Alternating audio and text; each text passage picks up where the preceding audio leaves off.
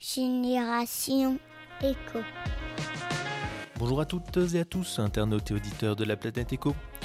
Aujourd'hui, c'est un premier hors-série de Génération Éco puisque je ne reçois aucun invité. Dans ce premier hors-série, je vais donc parler de commerce équitable et notamment la loi Pacte qui met fin aux pratiques abusives grâce au collectif Commerce équitable France. Commerce équitable France se félicite de l'amendement de la législation sur le commerce équitable par la loi Pacte. Que les produits soient dits équitables ou issus du commerce équitable, ces allégations doivent désormais toutes deux respecter la définition légale du commerce équitable.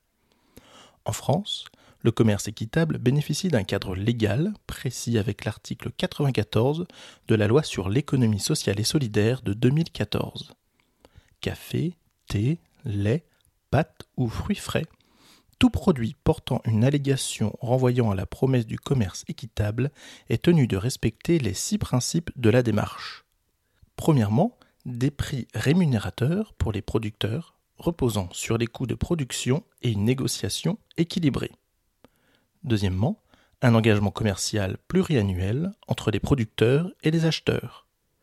Troisièmement, le versement d'un montant supplémentaire destiné au financement de projets collectifs. Quatrièmement, une autonomie des producteurs grâce à la mise en place d'une gouvernance démocratique dans leurs organisations. Cinquièmement, la transparence et la traçabilité des filières. Et enfin, sixièmement, la sensibilisation des consommateurs et des modes de production socialement et écologiquement durables. Avec une croissance exceptionnelle de 22% en 2018, le commerce équitable est certes un marché porteur, mais c'est aussi une démarche contraignante pour ceux qui s'en revendiquent.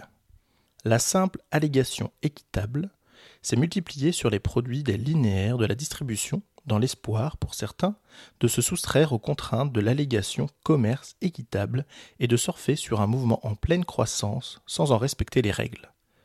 Toutefois, l'utilisation abusive du terme équitable porte préjudice au développement des entreprises qui, elles, appliquent la loi au détriment des producteurs qui ne bénéficient pas d'un véritable commerce équitable et qui constituent une tromperie pour les consommateurs.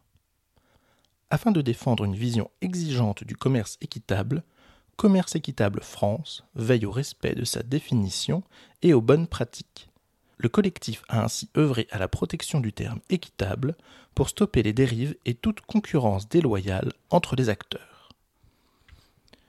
Plus d'informations si vous le souhaitez sur le site internet de Commerce équitable France sur commerceéquitable.org.